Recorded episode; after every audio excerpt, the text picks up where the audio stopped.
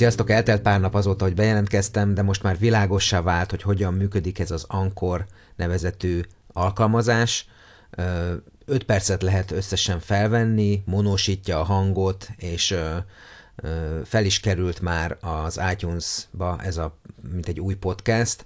Hogyha valaki beírja a keresőbe, a podcast alkalmazásába az, hogy Jazz Notes, akkor ez is elő fog jönni. Most pillanatnyilag a karórámnak a fotóját tettem fel, csak hogy gyorsan legyen ott valami fotó, ott megtaláljátok, hogy ezt a, azt az órát kell keresni, na ez az. Ez az Anchor tényleg arra jó, hogy az ember valami öt percet beszél, és akkor az, az, az rögtön ki is jut. Azt hiszem, hogy ide néha fogok most tolni egy kis hangot. Belelkesedtem, mert van egy új mikrofonom, és uh, ugye ezt kipróbálgattam, de nem akartam még riportot készíteni, meg, meg nem volt erre időm, meg energiám, de ez az öt perc ces bejelentkezés pont elég arra, hogy, uh, hogy ezt a, kicsit binge-izek ezzel a mikrofonnal, meg a hangkártyával.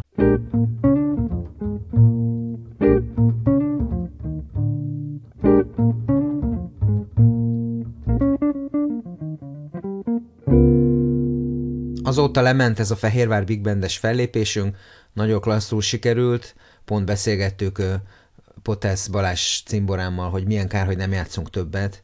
Uh, tehát, hogyha végig gondoljuk, akkor már a Fehérvár Big Bandben nincs elég zenész Fehérvárról, hogy, hogy kiteljen a teljes Big Band lé- létszám.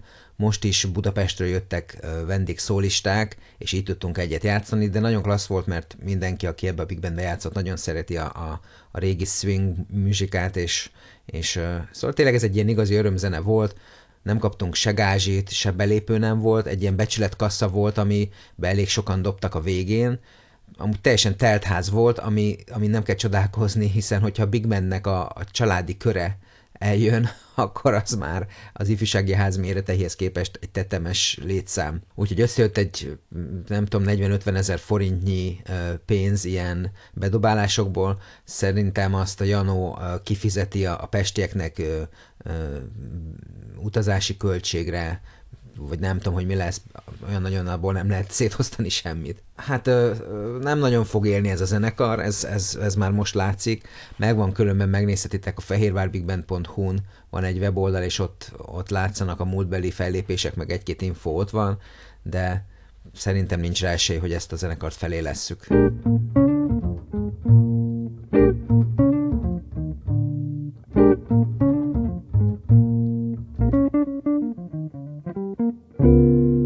Azt nem tudom, hogy ti mit fogtok csinálni szilveszterkor, de nekem most már biztos, hogy lesz munkám. Ugye a zenészek szeretnek szilveszterkor játszani, mert ilyenkor meg lehet keresni a normális gázsiknak a többszörösét. Úgyhogy én egy étteremben fogok játszani harmincadikán és harmincegyedikén is. harmincegyedikén a nyolctól talán hajnali kettőig fogunk játszani. Mózes Tamara énekesnőt fogjuk kísérni egy jazz trióval. Januárban pedig a szokásos székesfehérvári fellépésem lesz, már lehet mondani, hogy szokásos. Cserta Balázs röffent össze ilyenkor mindig egy ilyen helyi fehérvári zenekart, és Miklósa Erika szervezte ezt annak idején, ez egy ilyen jótékonysági bál, ilyen székesfehérvári vagy közeli üzletemberek jönnek el, ilyen borárverés szokott lenni. A belépő is egy elég tetemes összeg, nem emlékszem már mennyi, de ilyen majdnem százezer forint, és ennek a, a... Szóval ezeket a bevételeket mindig jótékony célokra ajánlják fel.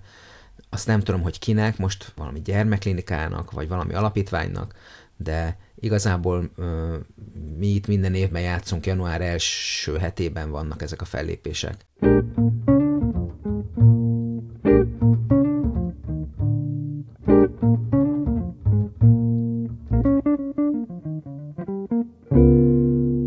Ójaj, úgy tűnik letelt az öt perces időkeret, úgyhogy most búcsúzom is, sziasztok!